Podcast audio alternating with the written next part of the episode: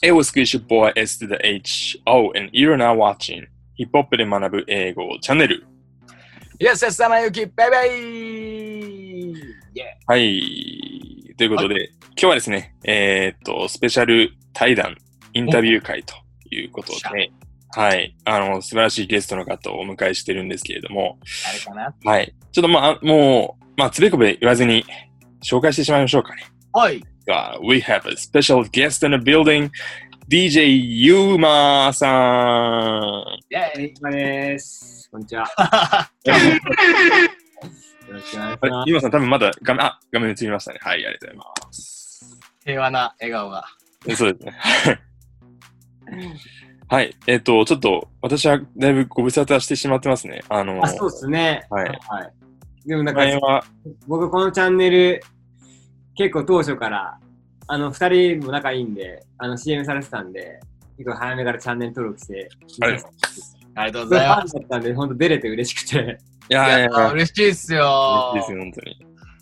で、やっぱ僕も、あのもちろん、その、英語も常に勉強したりするんで、まあ、その、で、まあ、翔くんともそういう話とかもしたりとか、はい。したりしたんで、あ、こうやってね、ヒップホップから英語学べたりするのは、すごい面白いなと思って、そういう、おそんな感じで見てましたね。いやーありがたい話ですね、本当に。はい。じゃあもうちょっと、えっ、と、早速、ね、いろいろちょっと伺っていただき、いきたいんですけれども、はい。えっ、とですね、ちょっと、あの、普段から、そう、あの、お会いする機会はあっても、あの、ゆうまさんについて、こう、インタビュー的な質問することってあんまなかったなっていうふうに思ってるんで、今日ちょっと、あの、そういう深いところもつ含めてですね、あの、お話を伺っていければなというふうに思ってます。まあ、あの、結構このチャンネルご覧の方でもゆうまさんご存知の方多いと思うんですけれども、改めてちょっと簡単に自己紹介からまずお願いしてもよろしいですか？あはい。えっと、まあ、東京中心に DJ をやらせていただいてるんですけども、はい。まあ、えっと、毎月マンスリーのミックス CD で DJ ユーマライドっていうのを、ちょっと後で CM しようかなと思ってたんですけど、なんかこういうレゴっぽいジャケットで、まあ、ちょっと逆になっちゃうんですけど、すごい。そうそう、それ、これを毎月マンスリーで出してて、まあ14年ぐらいやってるんですけど、まあ、そういうのとか、あとまあ、東京の結構割とインターナショナルな外国人のお客さんが多いところで、割と DJ やらせてもらってたりするんで、だからやっぱこの番組にはいつか出させてくれるななんて思ってたんですけど。いやー、もちろんです。それだけちょっと、あの、英語に関わりがある現場が割と多いんで。はい。そうですいや僕、最初お会いしたのは多分あの、フッサのクランク。そうですね、はで、まあ、それから六本木でもやられてるってことで、六本木にも行ったことあるんですけれども。はい。まあそうですね。確かに、あのーゆうまさんややられてるところって結構外国人のお客さんが多いような、あのー現場の方が多いのかなっていう印象は確かにありますね。うん。で、まあそんな中でなんですけれども、あのーこれもね、あの、ちょっとゆうまさんのインタビューとか前にやってたらちょっと同じことを聞くの、あの、は申し訳ないなって思いながら、い。で、調べたら、ちょっとあんまなかったんで、ちょっとはいもうここから聞こうかなと思ってるんですけど、なんか、こういうヒップホップとの出会いとか、まあ、DJ を始めたきっかけとか、そのあたりってどういうところにあるんですか？えー、っと、まあ、なんだろう、僕たちの世代って、まあ、多分二人のちょっと上、ちょっと上の世代なんですけど、はい。結構ヒップホップブームだったんですよね。うーん。高は生ぐらいの時に。で、僕は中学校の時にスケボーをやってて、い。で何何音楽聴くかってなると、その時はやっぱヒップホップかメロコアかってなるんですよね。ああ、なるほど。はいはいはいはいはいはい。で僕は割とヒップホップが好きで、うん。それでもう、えーっと、なんか、テレビで、なんかね、DJ 赤壁さんって人が、あのね世界大会で3位になったとかをやってたんですよ。はいはいはいはい。えで、あと、友達に勧められた、えっとね、ビデオ、あの、 black movie で、2Pac の Juice、Juice、ーはいはい。はいはい。そうあれを見て、あれ DJ が出てくるじゃないですか。はいはい。ああ、これかっこいいなと思って、で、最後のなんかあのーエンドロールに、ノーティーバイネイチャーのアップダウンアンセムとかがはいあるんですよ。トゥントゥントゥントゥントゥンみたいなやつがあるんですよ。あれがすげえこれかっこいいと思って、当時まだビデオデッキだったんで、ビデオデッキの白赤からテープにつないでテープに録音して、えすげえ。で、なんか、あの、ターンテーブルみたいのをどうやって使うんだろうってわかんないから、それ多分まあ中2ぐらいだったんですよ。はい。で、えー、そそしたらでも電気屋行ったらレコード聴けるやつがあるから、ああ、はいはいはいはい。うん買ってみようみたいな感じで8000円ぐらい買えたんで、買って、レコード屋行って、ジャケ買いみたいな。ええで、その時初めて買ったのが、レコードが、アトライブコールドクエストの Find a Way と、ブラックムーンのワーゾーン、あとビッグ L のエボニクスっていう曲があったんですけー、ど、え当時は全然、あれ外れたみたいな感じだったんですけど、今、ー。外れたって思っちゃったんです ね。えそう、後聞きでめちゃめちゃかっこいいなと思って。ーはいそうそんなんで始めて、でやっぱ高校ぐらいに入ってくると、やっぱエミネムが出てきたりとか、あの、ウエストコーストの第二ブームとか、まあ、うんまあ、それはもうちょい18、19ぐらいになったかな。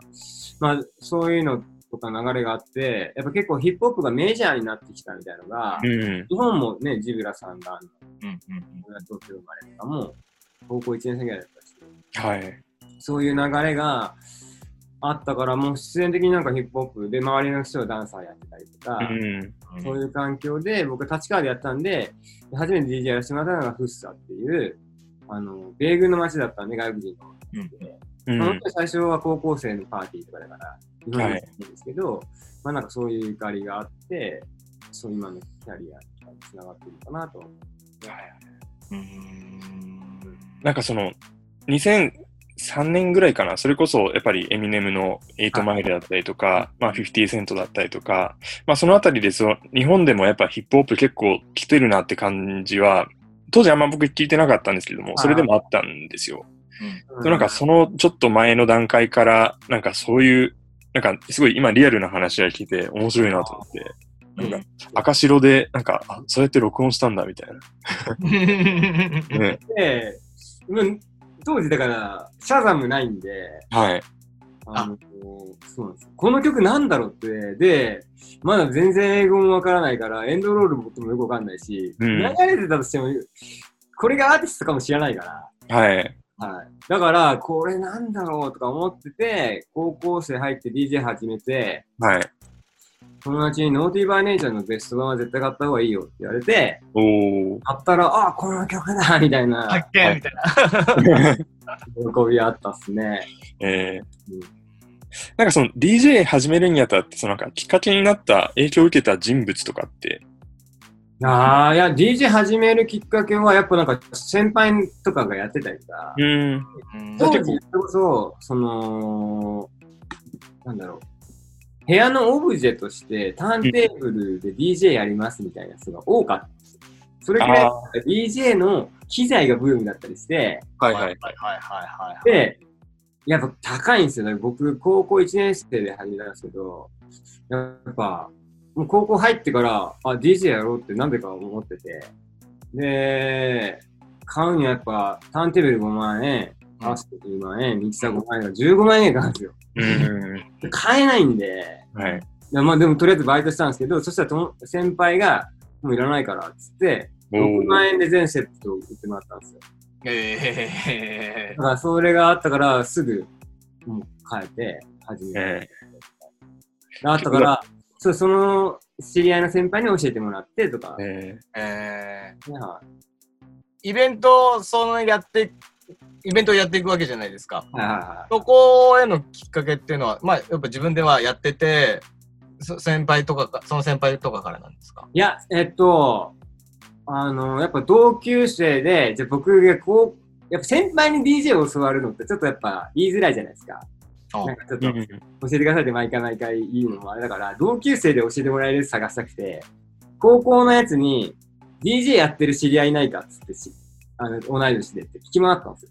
えそしたら、たまたま DJ リルジュンっていう、ー、おおはいはいはい。ランクがやってる人がいて、彼も当時もう中学校からの時から池袋とかその辺とかで回してたんですあ、そうなんですよ。そういうのがあって、えで彼めちゃめちゃスクラッシュとかもうまかったんですよ。うんね。え今もうまいんですけど、で、彼がやってるっていうので、あ、じゃあ教えてって言って、そっからもう、まあ、毎週はいけないから月に1回ぐらい教えてもらって、自分自で練習して、えあ、はいじゃあもう、すごい。名優じゃないですか。まあそうですね、本当に。うん、ー、リルジュンさん、じゃあ師匠だったんですね、ユーマさんの。そうそうそうそう。えー知でも、その後にもいろいろ先輩のレコ持ちやらせてもらったりとかた、うん。あまあ結構こっちの大御所の、ちょっと今だと分かる人少ないかもしれないですけど、ドーディティさんって言ったじゃないですか。はい。あのドーディティさん、ドーディティあの DJ ベースという方がいらっしゃったんですよ。うんはいはいはいはいはその人のレコ持ちとかを僕最初やらせてもらったりとかして。い。ええー、もうめちゃくちゃくら、もう、すごい、すごい上の人じゃないですか。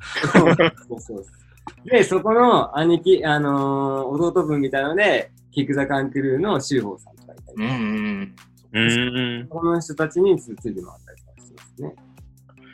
えだから、それはまだあの、あの、インターナショナルなキャリアの前なんですけど、はい。あそこからいろんなきっかけがあって、そのインターナショナルの方でいろいろやらせてもらう。なるほどまあ、結構やっぱローカルなところから始まって、でもやっぱそのどれが欠けてても多分今のユーマさんっていないですよね。多分ああ、そうかもしれないですね。すごいなんかそれがあの面白いなっていうふうに今話伺いながら思いました。はい。で、えっとですね、ちょっとまあ、さっき、その、なんかジュースの話だったりとか、まあ、ノーティーバイネイチャーのその話だったりとかあって、まあ、あの、結構、あの、まあ、年だけが全てじゃないですけれども、あの、ユーマさん多分、このチャンネルのゲストで今のところ、まあ、最年長というはいはいことで、で、やっぱそのキャリアをすごい積まれてきてると思うんですよね。はい。はいで、まあ、そんなユーマさんにやっぱ伺いたいのが、その時代の中でこう変遷してきたその DJ のあり方。うん。まあ、それはなんか技術的な面でもそうですし、あるいはなんかこう、お客さんが求めるものとか、あーあとなんかそう、なんかそういう意味合いみたいな意味でも、なんかどう変わってきたのかな、みたいなのをちょっと、なるほど、なるほど。はい、伺いたいです。そうですね。まあ、音楽の意味では話した方がいいと思うんで、はい。最近ってやっぱ、えっと、トレンドがやっぱトラップとか、うん。そういう感じがヒップホップが多いじゃないですか。うん。まあ、あれってやっぱ割と南部の地域から流れてきたあれで、うんはい。昔ってやっぱイーストコーストの曲とウエストコーストの曲、サウスの曲ってやっぱ結構違かったんですよね。はいはいはいはい。で、本当昔はラジオしかなかったから、じゃあサウスの地域のやつは、イーストコーストの曲全然知らなかったりとか、うん。逆にウエストコーストのやつは、でもあったりしたんですよ。はいでも今はやっぱ、あの、インターネットで曲が聴けるし、みんなアーティストもそうだから、やっぱ、あ結構みんな似通ってきてる部分があって、いい意味でもある。うんだから、まあ、昔に比べると DJ やる意味では、そういう選曲は変わってきたな、変わってきてるなと思って。うん。だからその、じゃあ、ウエストコースト好きなやつ、オードルするにはイーストとかかけちゃ違うし、みたいな。うんあるから、やっぱウエストコースト好きそうなやつをかけてって、で、なんかそういうなんか、選曲もそういうのがあったんですけど、今はあんまり関係なくなってるかなっていうイ。メージがあって、で、音楽の意味も、やっぱ、イーストコーストのニューヨークとかそういうのは、やっぱ社会的メッセージが結構強かったり。うん。で、サウスとかだとやっぱ結構ね、あの、お尻金とか、うん。そういう結構パーティーな、あれが内容が多くて、まあ、ウエストコーストも割と、まあ、車とか、パーティー寄りではあるんですけど、なんかやっぱ、だから、結構、外国人の人に対してやるときは、なんかイーストコーストの社会的な、そのナーズとか、その辺は、すごくかけづらかったですね。あーうん。だからやっぱパーティーしに来てるから、はい。そういうアトランタとか、マイアミとか、そういうような音楽の方が、やっぱ、クラブ的にマッチするから、かけやすかった部分があったうですね。なんかあの、僕覚えてるのが、あの、ユーマさんのあの、ライドのシリーズの中で、はいなんか、それこそイーストコースト縛り、サウスサイド縛り、ウエストコースト縛りみたいなのも、なんか、2016年ぐらいに確か出出されてたと思うんですよ。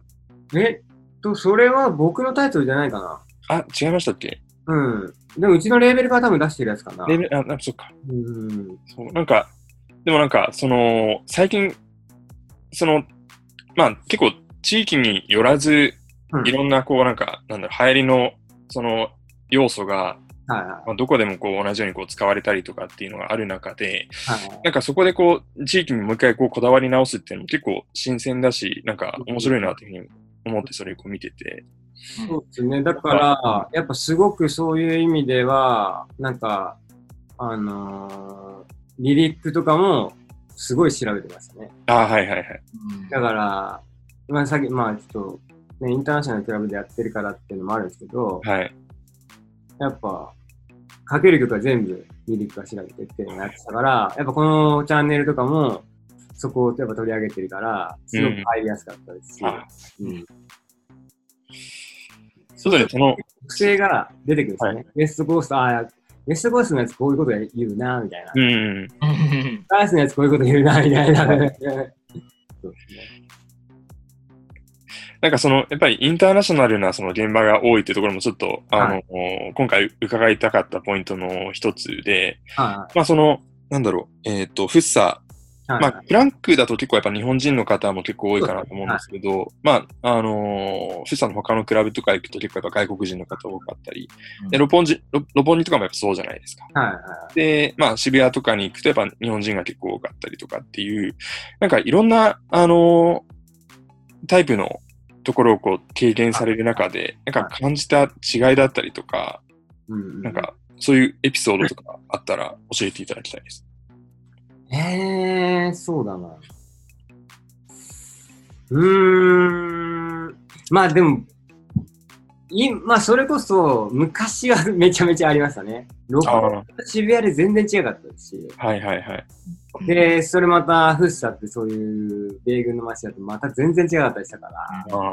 なんですけど、今は割とみんな聞いてるのが、あの、まあ、いい意味でも同じようになってきてるから、うーん。それは日本、だって昔、だ僕のこの CD とか始めたのも、やっぱ、僕がパーティーやったりするともう、もう当時若かったんで、もういっぱい仲間が集まるんですよ。はい。だけどみんな音楽知らなかったりするんですよ。日本人。おお。だったら、俺が CD 作るよっつって売ったんですよ。えー、あ、そそうれ200枚で売ったんですよ、最初。それから始めて、だからやっぱ音楽知ってクラブに来てほしいっていうのがあったんだけど、今はやっぱ調べればすぐ出てくるし、うん。やっぱじゃあね、ビルボード1位になればみんな大体知ったりするし。はい。だから、やっぱ、まあ昔に比べてもみんなよく音楽してるなってやっぱすごく思います。ああ、なるほど。だからまあ、それでやっぱ特性っていうのはあまりなくなってきたかなって思う。で、でまあ DJ の目線からすると、やっぱ今日の客層はとか、はい。その日によって変わってくるの方あが。うん、強くなってきたかなっていうイメージかな。はいこのお客さんたちにはこれが受けそうだとか、そういうのがやっぱあるってことですね。まあそうですね、やっぱこのチャンネル見てる人は、おご存知の通り、やっぱね、黒人さんがやっぱヒップホップは多かったでする。でもやっぱ今、はい白人の人がヒップホップ好きななのもすごく多いんで、うん。うん、そこも、でもやっぱ白人が好きそうなラップミュージックと、はい。好きそうなラップミュージックが違かったりするから、なんかその、どっちをあれするかなとか、はい。うまく混ぜてとか、で、やっぱ、あの、日本の人が好きなとか、のもあったりするから、それをうまくバランス取って DJ やってるっていうのがやっぱ多いかな。うーん。結構やっぱそこは経験と勘を頼りに。そうですね、はい。うんはい、ありがとうございます。ちょっと、あの、いろいろ面白い話が伺えて、ちょっとここから先もまだちょっと聞きたいことがいっぱいあるんですけれども、一旦ちょっと前半これにて、えーはい終わりということで、また後半もお話伺っていきたいと思います。えーはい今さんの情報ですね、えっ、と、概要欄いろいろ書いておりますので、そちらからぜひチェックしてみてください。よろしくお願いします。はい、ぜひチャンネル登録も、えーして、次回もご覧ください。はい。皆さん、じゃあ、引き続きよろしくお願いします。はい。ではありがとうございました。ありがとうございました